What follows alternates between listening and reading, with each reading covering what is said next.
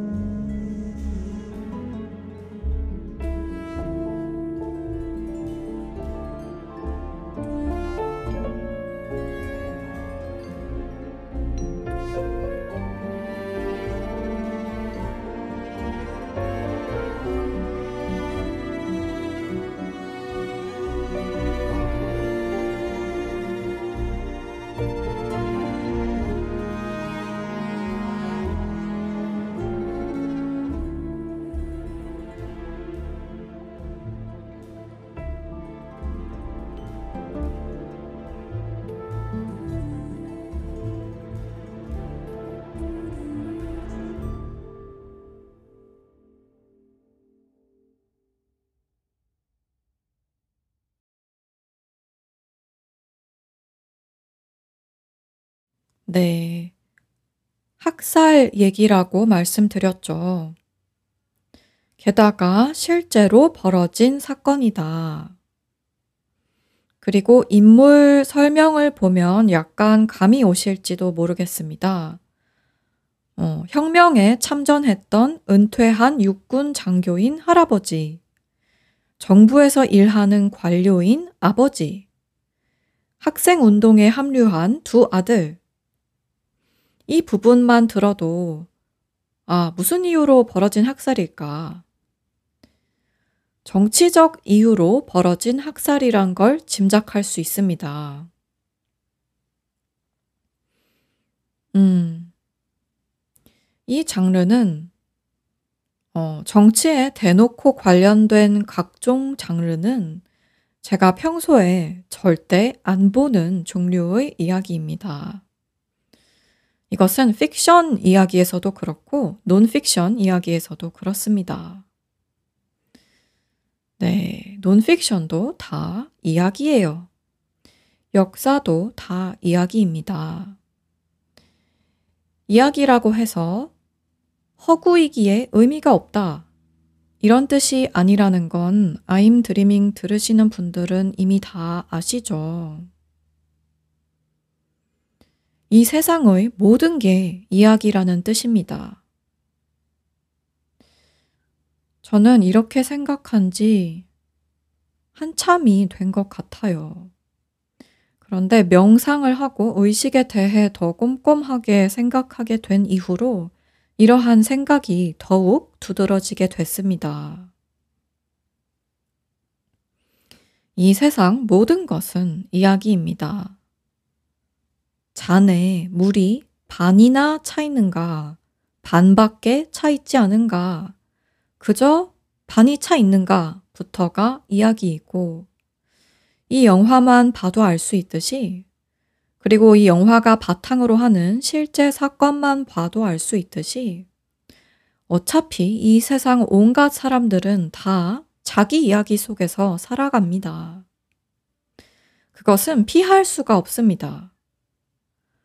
아무리, 아무리, 아무리 인간이 과학을 해도, 아무리 측정 기구로 측정을 해도, 그 측정 기구는 객관적일 수 있지만, 똑같은 데이터 세트를 갖고도 해석이 달라질 수 있고, 데이터 세트에 대한 해석이 같더라도 그것을 접하는 사람들의 해석은 또 제각각 다르고, 심지어 데이터 세트에 대한 해석도 같고 그걸 접하는 사람들의 해석이 최초에 같았을지라도 그러한 그 최초 해석이 앞으로 어떤 양상으로 펼쳐질지는 아무도 모르고 조절도 못합니다.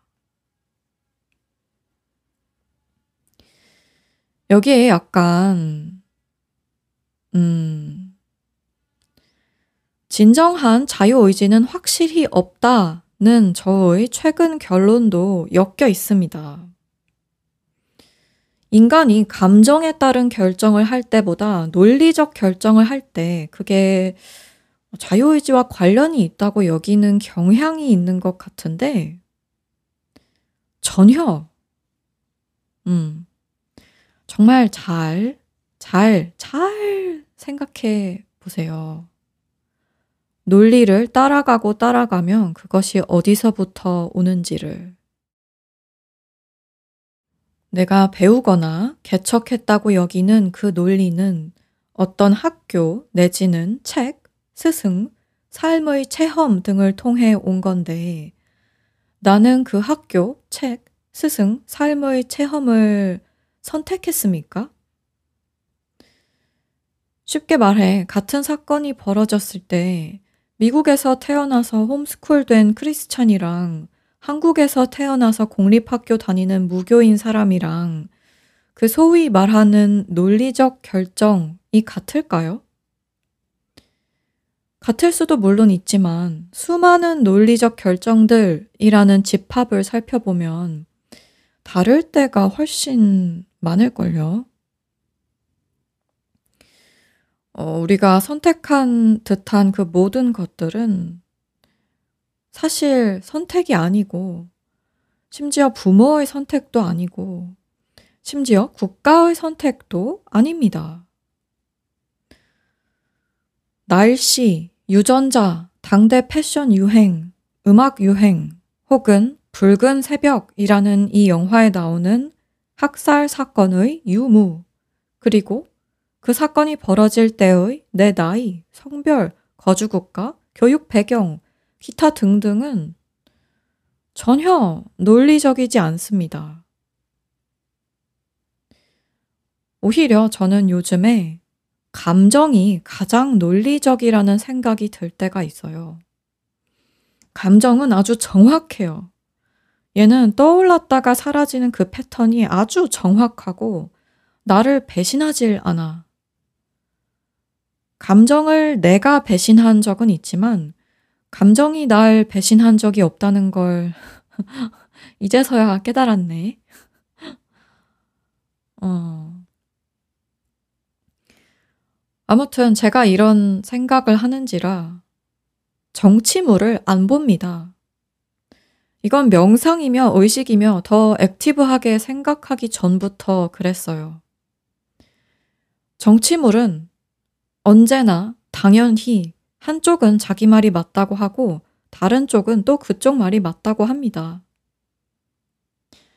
어, 너무 부질없고 게다가 이렇게 학살 사건을 바탕으로 하는 영화를 보면 와 그냥 분노가 어 이건 정치적으로 어떤 쪽이 맞았네 틀렸네랑 아무 상관없이 학살이 벌어지면 저는 분노가 치미는 게 당연하다고 생각하거든요.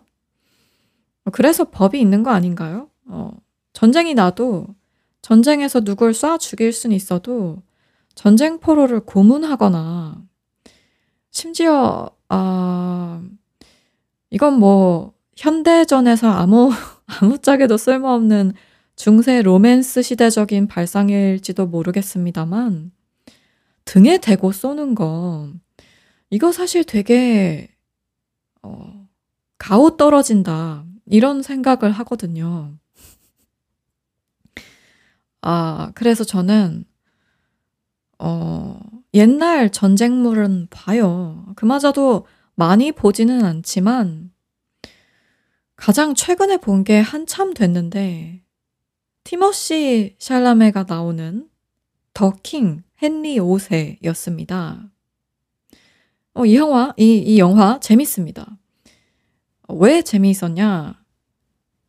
전쟁이 나와도 일단 왕이 같이 싸워요. 저한테는 상당히 신선했던 점이 티모시 샬라메님이 어, 슬림하시잖아요.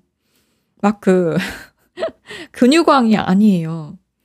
그런데 이 시대의 전투 방식에서 양쪽 산맥에 숨어 있다가 튀어나와서 적을 치고 어, 뭐 그러는 전략을 구사한단 말이죠. 이때 이 왕이 자기 병사들과 함께 직접 몸소 산에 숨어 있다가 가장 날렵하고 가벼운 동작으로 싸우러 튀어나오는데 어, 이런 건 저는 멋있다고 생각해요. 그리고 총 위주의 싸움이 아니었으니까 전부 어떤 식으로든 1대1입니다. 내가 아무리 보잘 것 없는 평민 출신 병사여도 저쪽 왕을 죽이는 게 내가 될 수도 있는 거고, 반대로 왕씩이나 되는 적에게 죽임 당하는 나름의 뭐랄까 변태적인 영광 뭐 이런 것도 있을 수 있잖아요. 나름 이 로맨틱하단 말이죠. 넓은 의미에서의 로맨스. 그리고 정치물도 옛날 정치물은 일단 어 옛날이라는 그 시간적 거리 자체 때문에 허구가 더 자유로이 들어가는 경향도 있고 당시에는 뭘 해도 좀 뭐 독살이라든지 좀 이렇게 아름다운 네. 아 적을 죽이는 데도 좀 아름답고 미학적으로 플리징한 뭐 카타르시스가 있는 그런 방식을 쓰는데 아 현대 전쟁물, 현대 정치물은 이런 게 없어. 그냥 불쌍한 어린애들 모아놓고 늙은이들이 위쪽에서 버튼 누르면 폭탄 터지는 그런 전쟁. 이건 누구 편인가를 막론하고 진짜 아무짝에도 쓸모없고 부질없고 누구를 위한 전쟁이고 왜 쟤네가 죽고 저 다른 애들은 안 죽지? 하는 의문밖에 없어서 저는 현대 전쟁물을 매우 싫어하고 현대 정치물도 안 봐요. 진짜 싫어해요. 어, 막장 아침 드라마와 동급으로 싫어하는 장르가 정치물, 전쟁물이다. 그런데 이번 시즌 테마가 테마이니만큼 그리고 이 영화가 누아르 어바니즘에 등장하는 챕터에 어, 영화가 많이 언급되는 게 아닌 만큼 붉은 새벽이라는 이 영화가 차지하는 역할이 좀 크기에 봤어요. 보고 나서 너무 기분이 슈방구라서 아, 이거 그냥 팟캐스트에서 얘기하지 말까 생각도 했어요. 영화가 잘못됐다는 게 아닙니다. 어, 이런 장르가 의미가 없다는 게 아니에요. 제가 이 입을 엄청나게 해서 그래요. 이런 영화를 보면 신체적으로 실제로 토할 것 같은 느낌이 들어요. 그리고 죽이고 싶은 생각이 들고요. 제가 죽을 것 같은 생각이 들어요. 아주 그냥 메소드 배우인가 봐요, 제가. 분명 이런 영화 보고 아무렇지 않은 사람들이 있다는 걸 압니다. 그런데 저는 아무렇지 않지 않습니다. 그래서 웬만하면 안 보는 거거든요. 뻔히 아니까 뭘 느낄지, 뭐가 나올지. 그런데 아이러니하게도 제가 뻔히 안다고 할 수 있는 이유는 이 영화 이전에 이런 영화, 이런 다큐, 이런 보도, 이런 책을 이미 접해봤기 때문입니다. 즉, 어, 제가 태어나서 한 번도 이런 내용을 접하지 않았더라면 붉은 새벽에 나오는 이야기 같은 일이 펼쳐질 수 있다는 것조차 몰랐을 겁니다. 그리고, 어, 싫어하는 건 싫어할 수 있되, 싫어하는 것이 존재하는 것조차 몰랐더라면 과연 좋았을까? 이건 아닌 것 같아요. 요즘 제가 자주 언급하는 것 중 상대성이 있지 않습니까? 뜨거운 게 있어야 차가운 걸 알고 차가운 게 있어야 뜨거운 걸 안다. 그거랑 비슷합니다. 붉은 새벽 같이 끔찍한 일이 일어날 수 있다는 걸 알기 때문에 그의 버금가는 반대, 아름답고 찬란한 것도 일어날 수 있다는 것을 알 수 있습니다. 아름답고 찬란한 것만 있으면 그 안에서 또 쪼개고 쪼개서 그 중에서 끔찍한 일을 만들 거예요. 어, 특히 인류 전체를 보면 그런 경향이 있는 것 같아요. 인종이 다르면 인종 싸움 하죠. 인종 같으면 안 싸울까요? 아니요. 인종 같으면 어, 학벌, 지역, 성별 갖고 싸웁니다. 학벌, 지역, 성별 같으면 안 싸울까? 아니요. 다른 거 갖고 싸웁니다. 소유하는 차종, 사는 아파트, 누구 자식이 더 좋은 대학 갔나? 이런 거 갖고 싸웁니다. 어, 이런 부질없는 데에 삶을 허비하지 않는 유일한 길은 어, 제가 요즘에 생각하기로는 딱 하나예요. 내 안에 모든 게 있음을 인정하는 겁니다. 내 안에 아름답고 찬란한 것도 있고, 또한 끔찍한 것도 있다. 이걸 인정하면 외부에서 무슨 일이 벌어져도 외부의 일이 아니게 되고 저 상대와 경쟁, 결투, 전쟁 등을 할 필요성을 못 느끼거나 적어도 덜 느끼게 됩니다. 어차피 내 안에 다 있고 내가 전체니까. 아무튼, 어, 이 파트의 결론은 붉은 새벽 같은 이야기가 존재하지 말아야 한다는 게 아니고 이러한 이야기가 존재하는 의의가 있기도 하다. 그러나 봐서 기분 좋은 영화인가? 어, 기분은 나빠도 이 자체로 깨달음이 있는 영화인가? 아니다.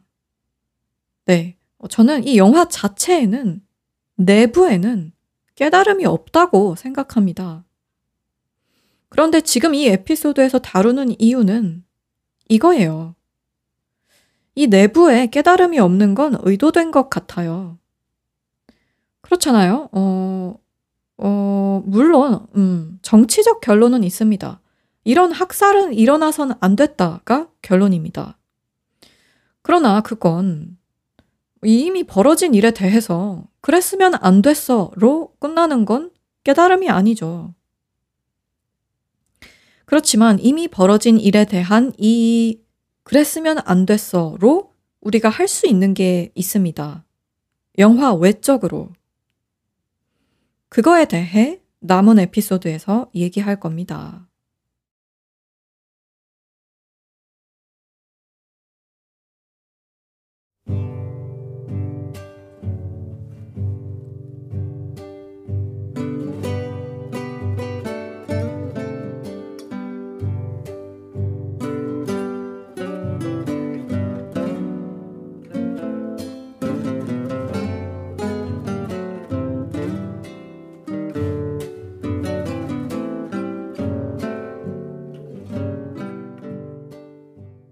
만약 붉은 새벽이라는 이 영화의 내적인 것에 대해서만 얘기한다면 저와 비슷한 분들한테는 정말 좋지 않을 겁니다.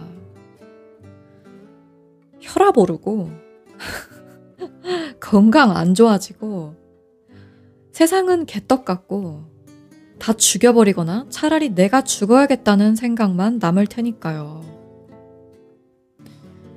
그런데 제 추측으로는 붉은 새벽을 만든 사람들이 이걸 만든 이유가 영화를 보고 그걸로 끝! 이건 아닐 거라는 점입니다. 영화를 본 후에 영화에서 말하지 않은 것들에 대해 어, 알아서 생각하지 않을 수가 없는 영화라고 보여지거든요. 그게 아니면 못하러 영화를 힘들여서 만들었을까 하는 생각이 들어요. 뭔가 그 다음이 있어야지. 그 다음이 없다면 우리 다 지금 지구 멸망해서 죽으면 되잖아요. 그런데 그게 음, 의도는 아니었을 것이다. 영화를 보고서 아무 느낌 없이 아, 그냥 저런 일이 있었구나 하는 것만큼이나 영화를 보고서 이 더러운 인류 그냥 다 같이 죽자 또 창작자들이 의도한 결론은 아니었을 거란 말이죠. 그래서 영화가 끝난 후에 무엇을 하느냐가 중요한 영화 같은데 앞서 말씀드렸듯이 저는 정치물, 전쟁물에 관심이 없는 만큼 그 무엇을 하느냐도 정치, 전쟁과 직접적인 관련이 전혀 없습니다. 어, 들으시는 분들에 따라서 정치나 전쟁에 요긴하게 쓰일 수는 있겠지만요. 어, 음.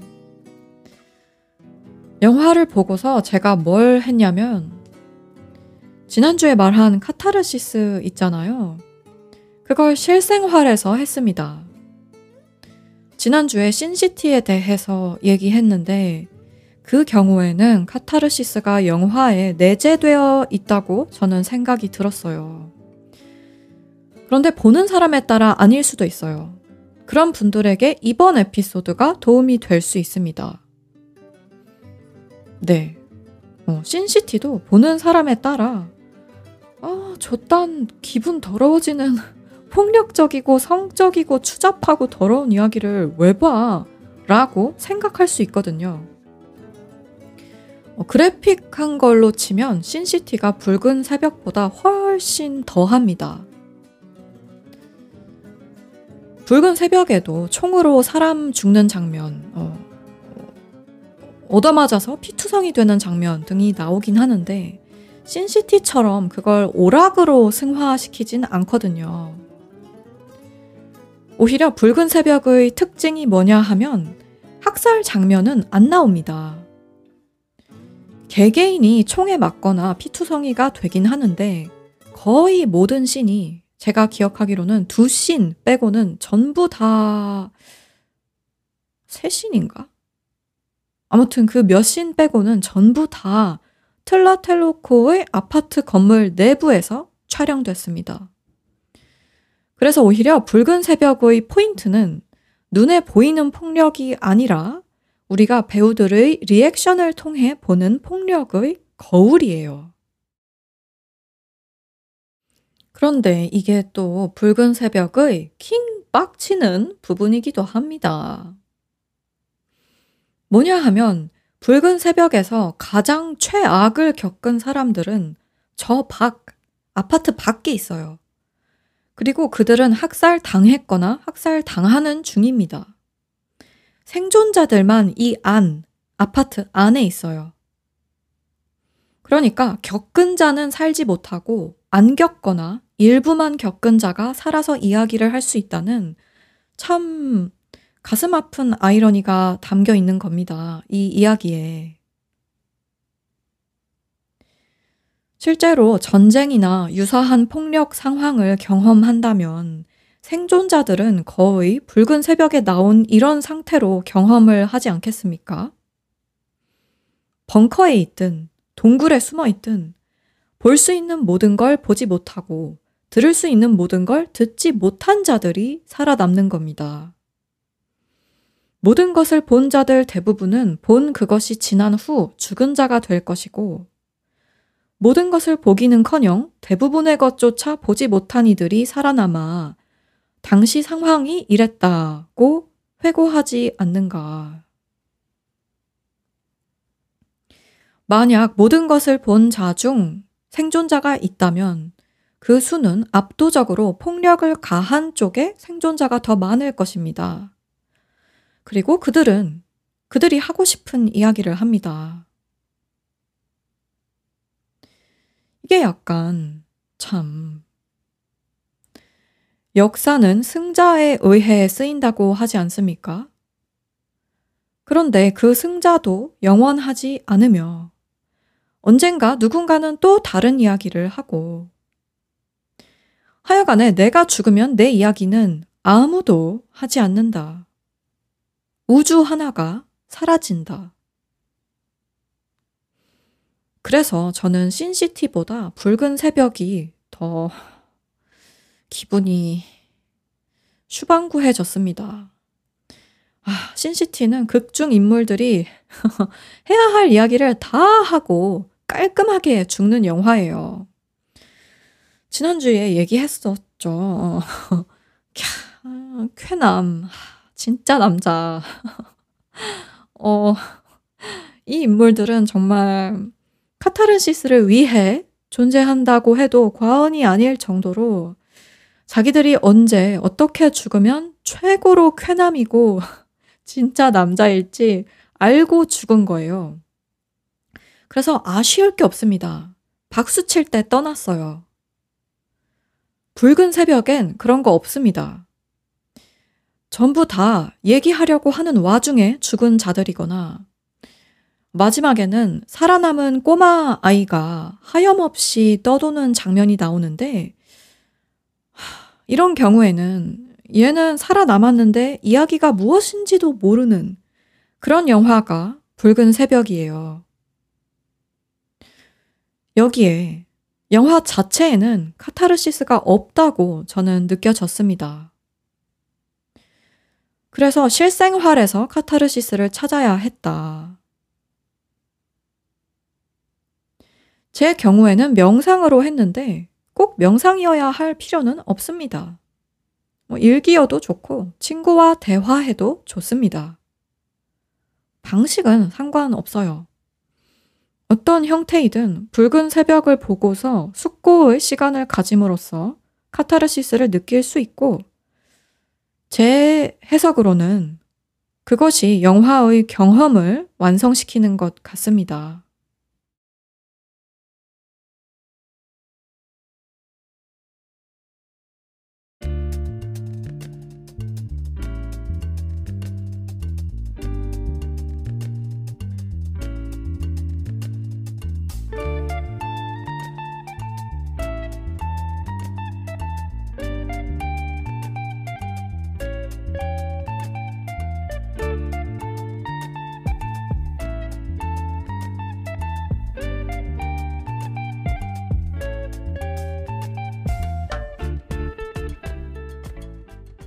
예전의 저라면 붉은 새벽을 보고 빡치는 데서 그쳤을 겁니다.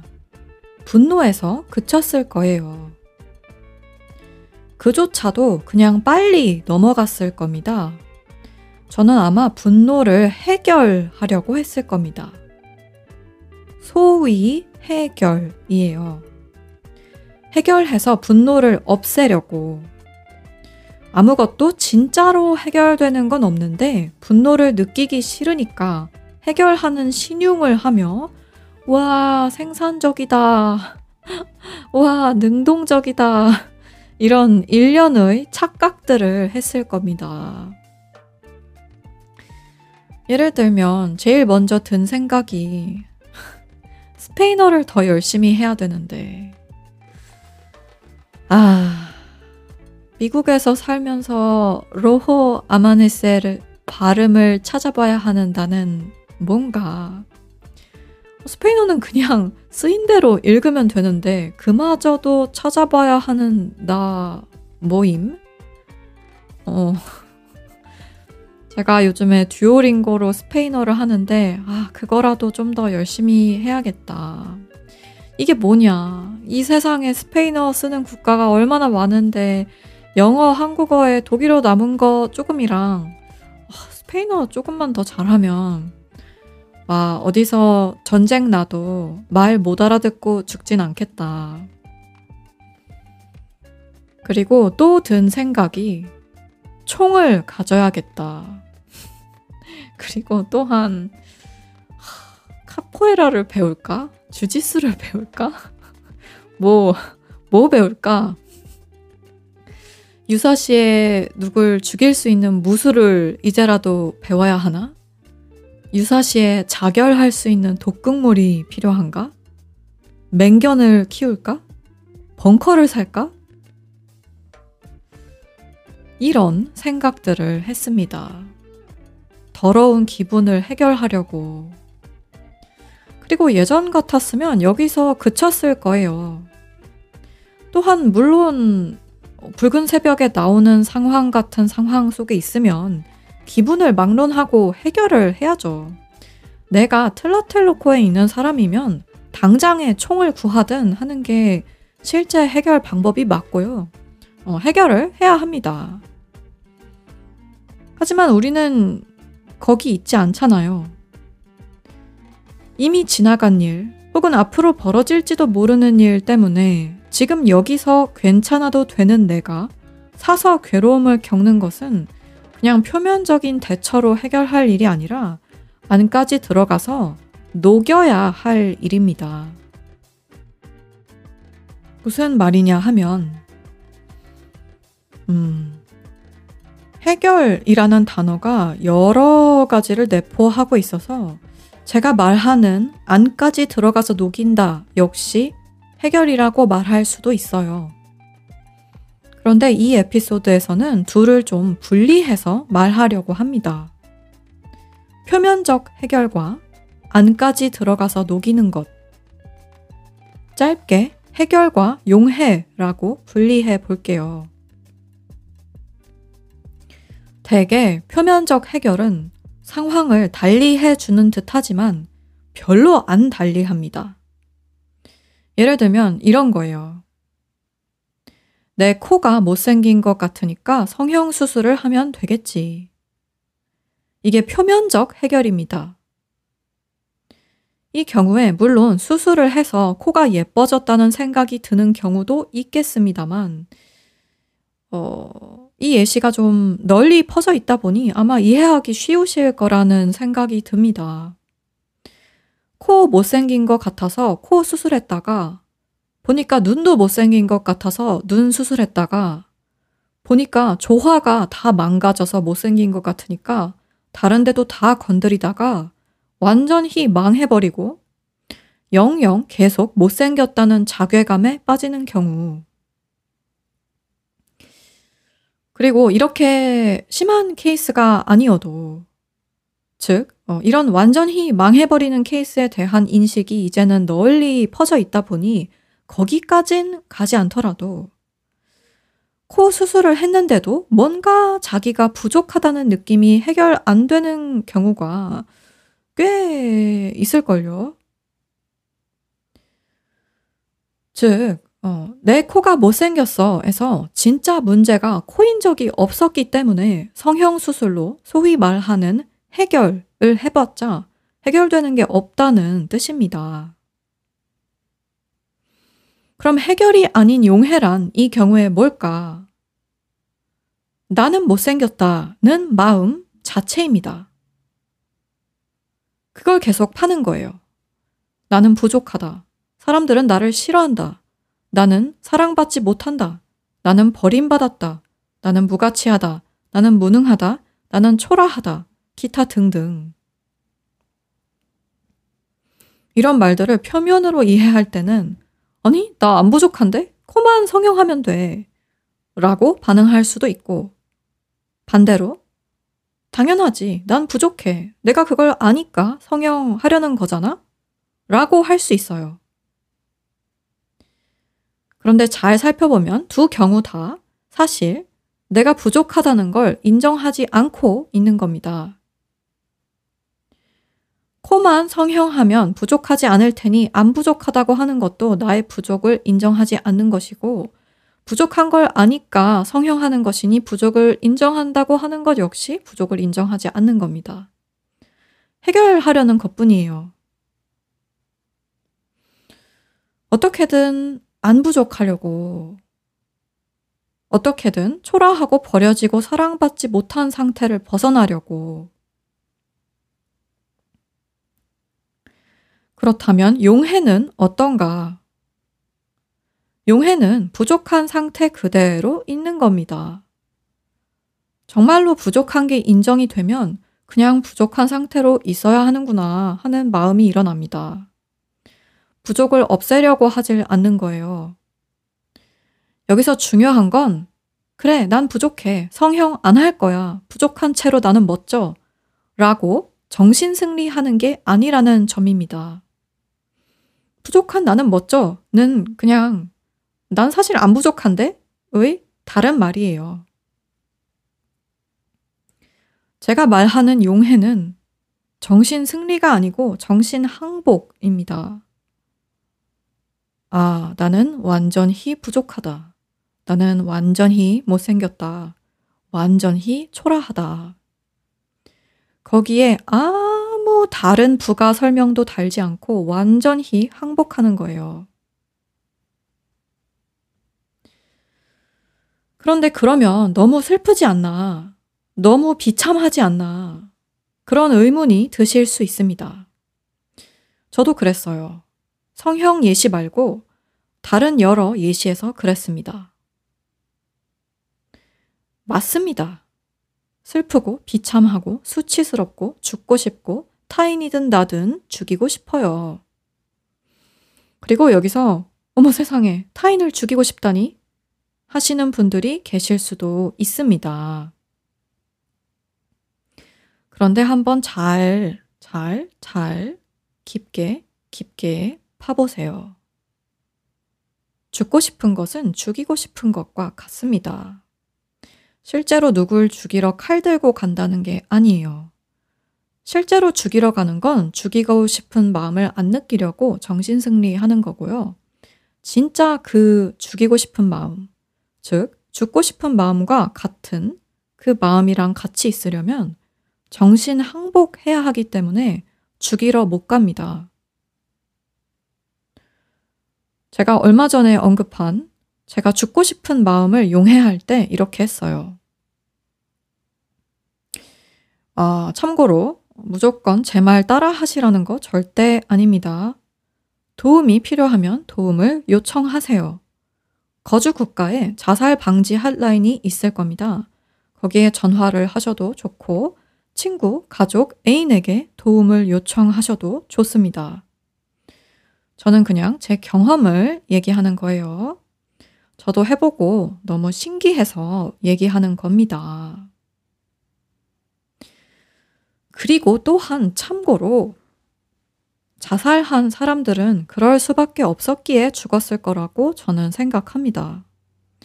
저는 자살하면 안 된다고 여기는 쪽은 아니에요. 죽음 자체가 나쁘다고 여기지도 않습니다. 전혀. 그저 제 경우에는 죽고 싶은 게 죽이고 싶은 것과 같았을 뿐만 아니라 살고 싶은 것과 같았기 때문에 저처럼 혹시 살고 싶은데 살 수 없을까봐 죽고 싶은 마음이 드시는 분들한테 도움이 될 수는 있을 것 같습니다. 아무튼 죽고 싶을 때, 즉, 내가 나를 죽이고 싶을 때의 해결 방법은 죽는 겁니다. 반면, 같은 상황에서 용해 방법은 그냥 죽고 싶은 상태로 있는 겁니다. 이 기분을 없애려고 하지 않고 그냥 두는 거예요. 그러면 어떻겠어요? 슈방구 정도로는 표현을 할 수가 없습니다. 개슈방구예요. 아주 그냥 상태가. 그런데 정말 신기하게 적어도 제 경우에는 이 죽고 싶은 마음에 항복하고 그냥 있잖아요. 그러면 얘가 온갖 자기 주장을 다 하고서 용해됩니다. 사라져요. 그리고 거기서 동전의 이면이 등장합니다. 살고 싶다. 아, 내가 살고 싶어서 죽고 싶었구나. 붉은 새벽을 보고서 관찰한 감정은 이 죽고 싶은 감정보다는 훨씬 덜 했습니다. 그런데 그래도 굉장한 공포였어요. 그리고 이 공포는 만난 게 처음이 아니었어요. 네, 어, 죽고 싶은 감정은 5월 말인가? 6월 초에 피크를 치고 그 전에도 그 후에도 나타나지 않았는데 붉은 새벽이 끌어낸 공포는 원래도 머리로는 인지를 하고 있었던 공포였던 데다가 어, 수시로 올라옵니다. 바로 무력함에 대한 공포예요. 특히나 때를 마주했을 때의 무력함. 어, 요거 아실 겁니다. 제가 때를 어떻게 생각하는지. 때로 몰려와서 말 안 되는 거 말 된다고 하고 히히덕거리고 우기는 거. 그냥 개인이 와서 이러는 것보다 저는 그게 때일 때의 공포가 굉장해요. 인간이 때로 몰려와서 아닌 걸 맞다고 우기면 그냥 그 아닌 게 맞게 됩니다. 이걸 굉장히 무서워하는데 아주 옛날에는 무서워하는 줄도 몰랐고 그냥 경멸했어요. 그런데 파보니까 무서워하는 거더라고요. 어, 너무 무서워. 그리고 좀 더 최근의 옛날에는 그 공포를 머리로만 인지했습니다. 뭐 한 올해 2월까지만 해도 머리로만 알았어요. 그런데 여러분, 머리로 아는 건 AI도 할 수 있는 겁니다. 아하, 때에 대한 공포라는 게 있군 하고 머리에 입력하는 거 원시 replicant 모델도 할 수 있어요. ChatGPT도 할 수 있어요. 머리로만 이해하는 거 논리적인 것 같지만 가장 비논리적인 게 머리로만 이해하는 것이라는 생각을 저는 요즘 정말 자주 합니다. 인간만 할 수 있는 거 해야 해요, 우리는. 머리로 이해하는 걸 하지 말라는 게 아니고요. 거기서 끝나면 챗 GPT에 진다는 뜻입니다. 이 세상의 모든 정보 입력형 알은 기계가 우리보다 더 잘 알아요. 아직까지는 인간만 할 수 있는 건 느끼는 겁니다. 온몸으로.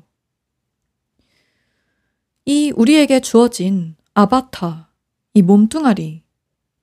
얘는 그 자체로도 소중하지만 느낌의 도구로 아주 탁월합니다. 이 몸에 신호가 왔을 때, 즉, 음, 오한, 어지러움, 울렁임, 눈물, 하품, 이런 신호가 왔을 때, 그걸 무용지물한 반응이군! 이라고 해왔던 게 옛날의 저입니다. 혹은 심지어 그런 반응이 오는지도 몰랐어요. 그런데 계속 관찰하다 보면 관찰을 하면 할수록 내 몸에 얼마나 미묘한 신호가 오고 가는지 알 수 있게 됩니다. 그리고 그 신호를 처리할 수 있게 돼요. 머리 말고 마음으로. 붉은 새벽 영화 얘기로 돌아가자면 머리로 정보 처리를 하는 건 틀라텔로코에서 학살 사건이 있었고 정치 문제야 어찌 됐든 간에 사람을 그렇게 많이 그런 방식으로 학살했다는 건 그 자체로 비극이고 문제다 라고 하는 겁니다. 여기에도 물론 가치가 있죠. 그런데 왜 우리가 굳이 100분 정도 되는 영화를 보느냐는 말이죠. 저 문장으로 저 사실 정보로 끝날 거였으면 왜 영화를 만들고 왜 끊임없이 사건의 이야기를 재생산하느냐는 말이죠. 머리 말고 마음으로 카타르시스 느끼려고 하는 겁니다. 집단적으로 인류에 내재해 있는 이 끔찍함을 용해하려고. 그리고 그렇게 하고 나면 마치 제가 죽고 싶은 마음을 용해했을 때 그 이면에서 살고 싶은 마음이 드러났듯이 끔찍함의 이면에서 찬란한 아름다움이 드러납니다. 그리고 죽고 싶은 마음과 달리 요거 공포는 어, 그냥 한번 시도해 볼만 하잖아요. 죽으면 이 세상에서는 끝이지만 음, 공포는 카타르시스 시도해 봤다가 안 돼도 뭐 그냥 뭐 하나임이 틀렸네 하고 넘어가면 되니까. 어, 그런데 참고로 어, 제가 붉은 새벽 관련해서 무력함에 대한 공포의 카타르시스를 느꼈다고 했잖아요. 어, 영화 보고 나서 명상하고 생각하면서 느낀 카타르시스란 말이죠. 그런데 이 무력함, 무능함, 초라함, 아무것도 할 수 없음에 대한 공포를 제가 단번에 느낀 게 아니에요. 그런 감정이 있다는 걸 머리로 안 지는 몇 개월이 되었는데, 그걸 최초로 느낀 게 6월 초였고, 그 덕분에 붉은 새벽을 6월 말에 봤을 때 바로 공포가 인정이 된 거예요. 어, 공포를 해결하려고 하지 않고 용해한 거예요. 6월 초에 최초로 공포를 완전히 온몸으로 느끼기 전까지는, 어, 즉, 그냥 머리로만 알았을 때는 정말 저는 그냥 제가 괜찮은 건가 싶었어요. 어, 당연히 무력하면 공포스럽지. 그래, 나는 무력해. 그렇구나. 그냥 뭐 눈물도 안 나고 하길래, 아, 나는 이 정도인 건가? 내 공포는 심각하지 않았나? 이랬어요. 그와 동시에 분명히 제 공포가 심각하다는 걸 알고 있었거든요. 그냥 머리로만 생각해도 심각했어요. 어, 때에 대한 공포, 때 앞에서의 무력함, 수치, 이런 게 심각했어요. 어, 무력과 수치 전반도 그렇지만 특히 때에 대해서 그래서 이때, 아, 그렇구나. 머리로 아는구나. 요 상태로 그냥 머물렀습니다. 그냥 머물렀어요. 그러다 진짜 어느 날 갑자기 싸한 느낌이 드는 거예요, 몸에. 몸에 오는 감정 신호를 알아차리다 보면 안 느껴지던 게 느껴진다고 하더니 진짜 그렇더라고요. 평소 같았으면 시계를 보거나 뭐 작업량을 채우거나 책이나 드라마를 보거나 운동을 하면서 무시했을 그 신체 신호가 느껴져서 그 싸한 걸 또 가만히 봤어요. 본다는 게 눈으로 본다는 게 아니고 싸해 하는 나를 관찰했어요. 눈 말고 의식으로. 그러다가 갑자기 온몸으로 눈물 터지고 난리도 아니었던 것입니다. 이건 뭔가 어, 명상으로만 할 수 있는 신비 체험 뭐 이런 게 전혀 아닌 것 같은 것이 제 친구는 명상 쪽이 아니라 심리 상담 쪽을 좀 오래 받았던 모양인데 상담가와 대화하다가 어떤 돌파구를 뚫을 때 눈물이 터져 오르면서 상담가와 얼싸안고 서로 와 드디어 해냈다. 드디어 뚫었다. 드디어 드디어 우리가 이 어, 막혀있던 뭔가를 뚫었다고 좋아할 때가 있대요. 제 추측으로는 제가 용해라고 부르는 게 아마 상담 중 일어나는 그런 작용과 같은 것 같아요. 즉, 명상을 하든, 일기를 쓰든, 상담을 하든, 그 방식은 아무 상관이 없고요. 어, 레이블도 상관이 없어요. 신비 체험이든 용해든 돌파구든 상관이 없습니다.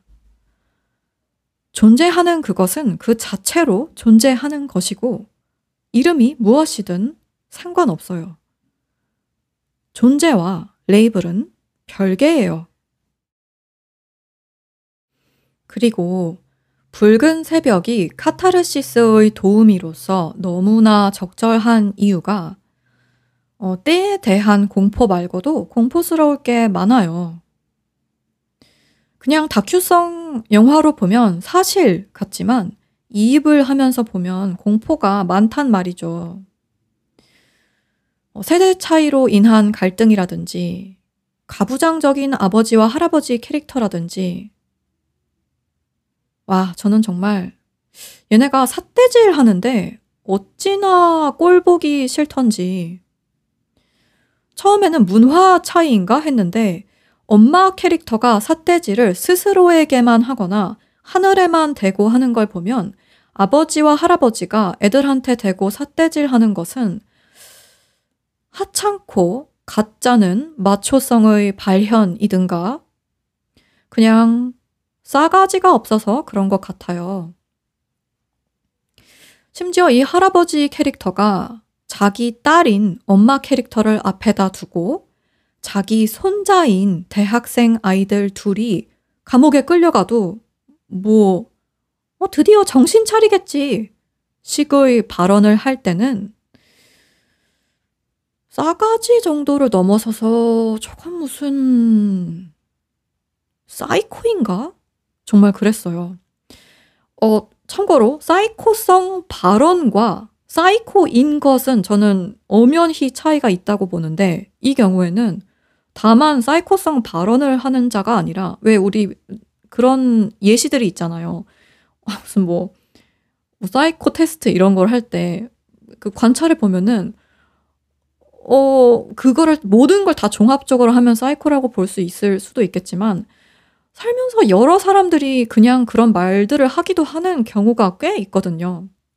그래서 저는 사람이 사이코다인 것과, 그러니까 나는 사이코다, 그는 사이코다인 것과 사이코성 발언인 것, 혹은 뭐 게스라이터다와 가스라이터성 발언, 아니면 나르시시스트다, 그는 나르시시스트다와 나르시시스트성 발언 이런 것들 사이에 차이가 엄연히 있다고 생각하는데 이 할아버지의 경우에는 이 영화에서 너무 계속 지속적으로 그런 말들을 해가지고 그리고 게다가 그냥 누구 뭐 제3자에게 말을 하는 게 아니라 자기 딸 앞에서 자기 손자들이 감옥 간 것에 대해 감옥 갔으니까 정신 차리겠지 이러는 거야.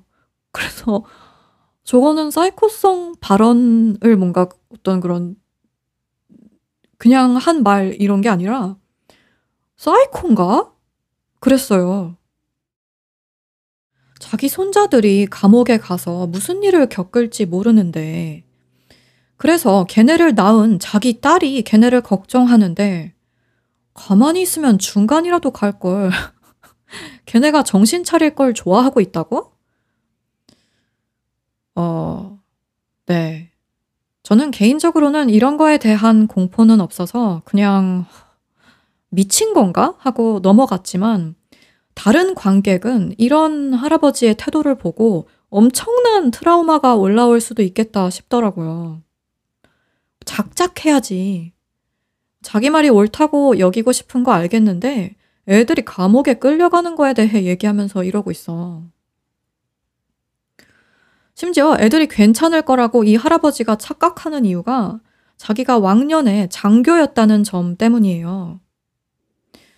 이것도 트라우마 카타르시스 거리입니다.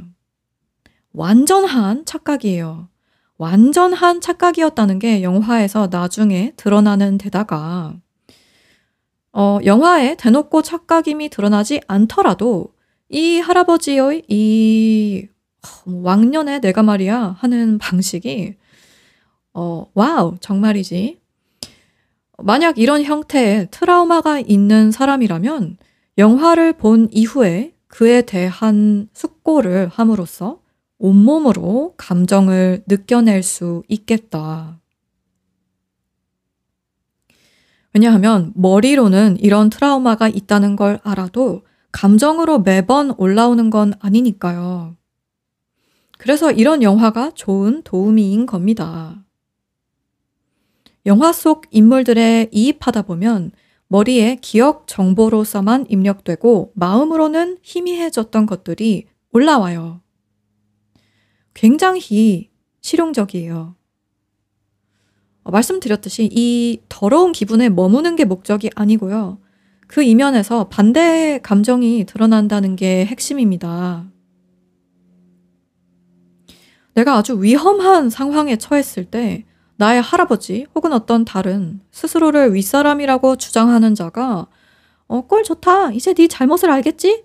라고 했던 트라우마가 있다면 그 기분 더러움에 머무는 게 목적이 아니라 그걸 완전히 느껴서 늪의 반대쪽에서 빠져나오는 게 핵심입니다.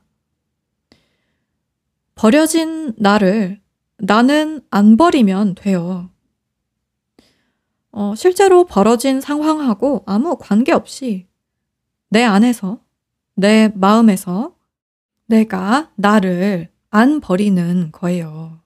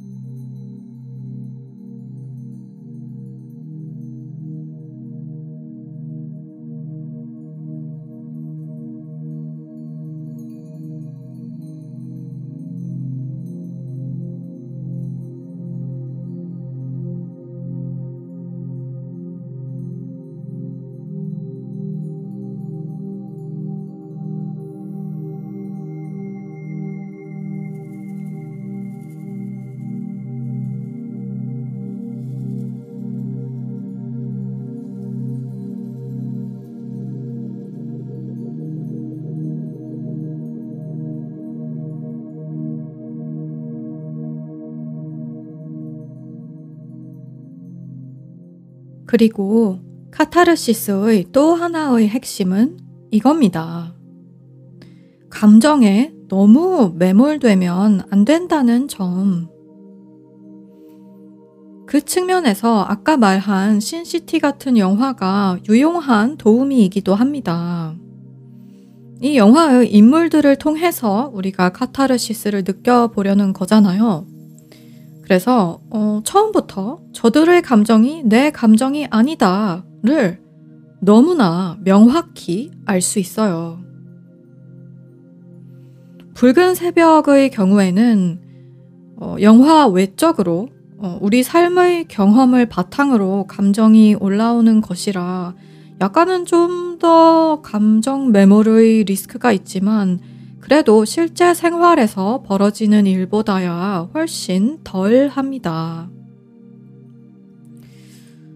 아, 그리고 실제 생활에서 벌어지는 일에서는 특히나 감정을 느끼되, 어, 즉, 정신 승리하지 말고 정신 항복을 하되, 꼭 늪의 반대쪽으로 나올 때까지 포기 마시고 관찰을 하시거나 만약 시간상 중도에 잠깐 멈춰야 한다면 그 상황과 나를 분리한 후에 멈추라고 권해드리고 싶습니다.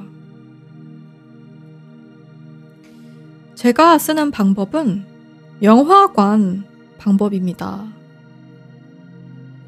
여러분, 여러분이 방에 있습니다.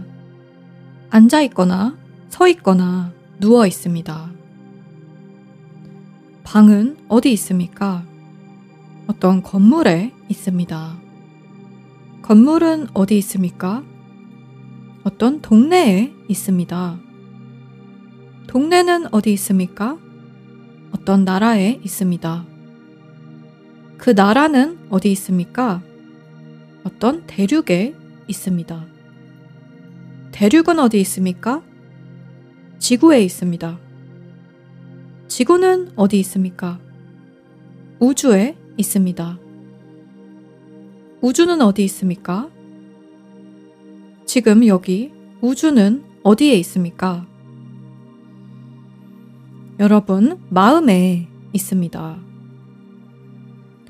그 마음 속에 그 편안하고 깊고 검은 무한함 속에 영화관 하나를 동동 띄워 봅시다.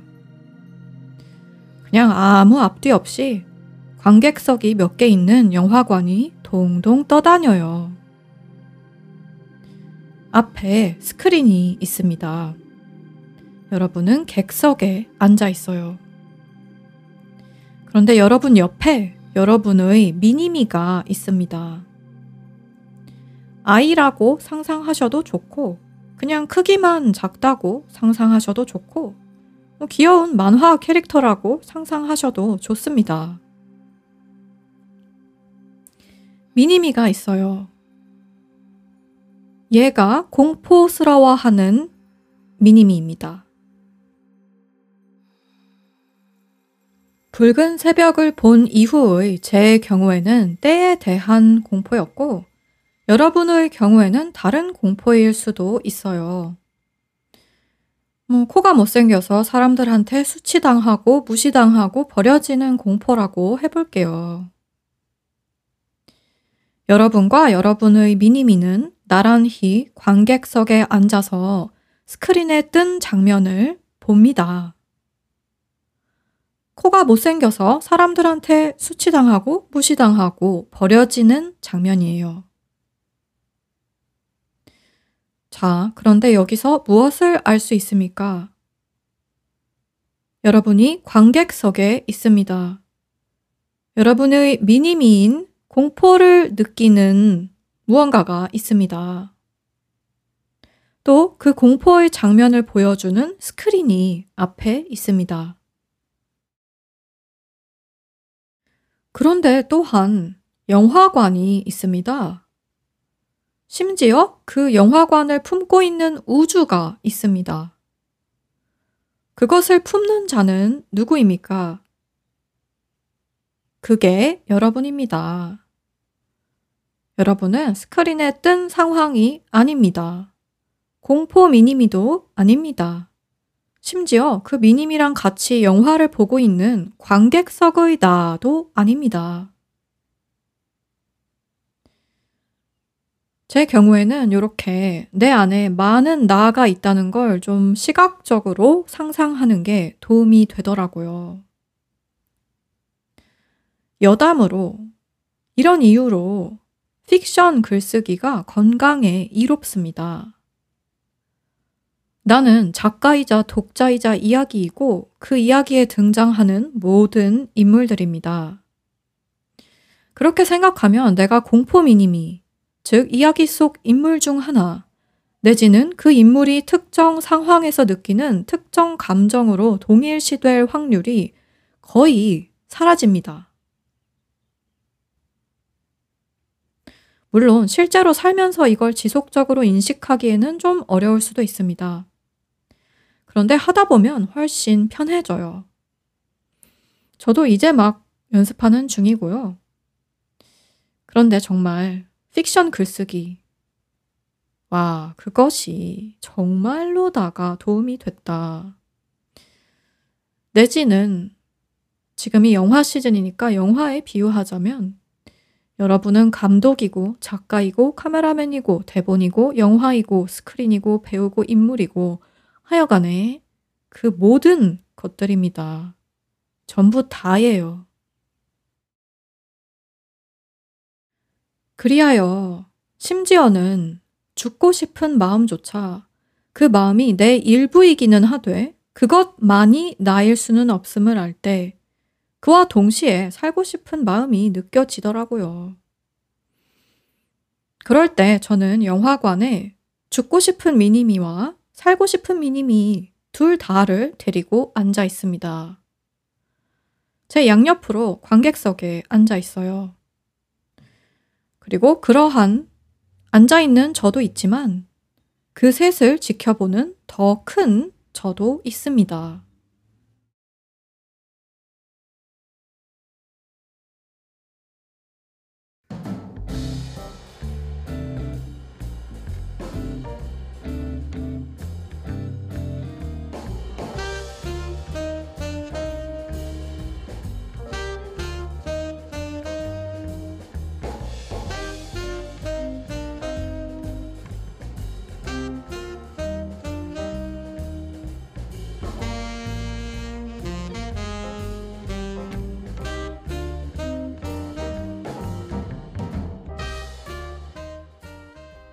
붉은 새벽 같은 영화나 그 영화가 기반한 실제 사건을 생각하면 화가 치밀고 이어 무력감이 밀려오지만 거기서 그치는 것이 아니라 그것을 뚫고 한번 가보시기 바랍니다.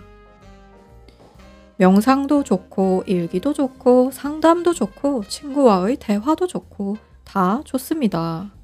어떤 방식이든 상관없습니다. 이야기를 써보는 것도 정말 좋겠습니다. 여러분이 어느 방의 어느 작은 인간 개체가 아니라 방을, 건물을, 동네를, 국가를, 대륙을, 지구를, 우주를 담는 전체라는 것을 알 수 있는 그 어떤 방식도 좋습니다. 이거 굉장히 실용적인 이야기입니다, 여러분. 이것은 그냥 선택으로 결정할 수 있는 이야기예요. 다른 모든 이야기와 마찬가지로 말이죠. 여러분 삶에 도움이 되는 이야기를 믿으세요. 모든 것이 믿음입니다. 그리고 도움이 안 되는 건 정신 승리로 해결만 하기보다는 정신 항복으로 용해해 버리세요. 제 경우에는 그 효과가 더 오래 가더라고요. 그러합니다. 그리고 이제 마무리할 시간입니다. 다음 에피소드에서 얘기할 영화 템포라다 데 파토스입니다. 일단 미국에서는 무려 넷플릭스에 있는 영화입니다. 어, 링크 쇼노츠에 걸어둘게요. 그런데 모든 국가에서 시청이 가능한지, 어, 넷플릭스 VPN 이용이 가능한지, 어, 모르겠습니다. 음, 오케이, 좋게. 각자의 거주 국가에서 관람 가능한 플랫폼을 찾아서 봐봅시다. 오늘 에피소드에서 언급된 각종 토픽들 중 링크할 수 있는 것이 있으면 전부 쇼노츠에 올려놓을 거고요. 제 홈페이지에 가시면 녹취록을 보실 수 있는데 그 링크 역시 쇼노츠에 올려놓겠습니다. 여러분에게 특이 취향 친구가 있으시면 이 팟캐스트에 대해 얘기해 주세요. 그럼 아직 깨어 계신 분들도 잠드신 분들도 좋은 꿈 꾸시길 바랍니다. 들어주셔서 감사합니다. 지금까지 하나임이었습니다.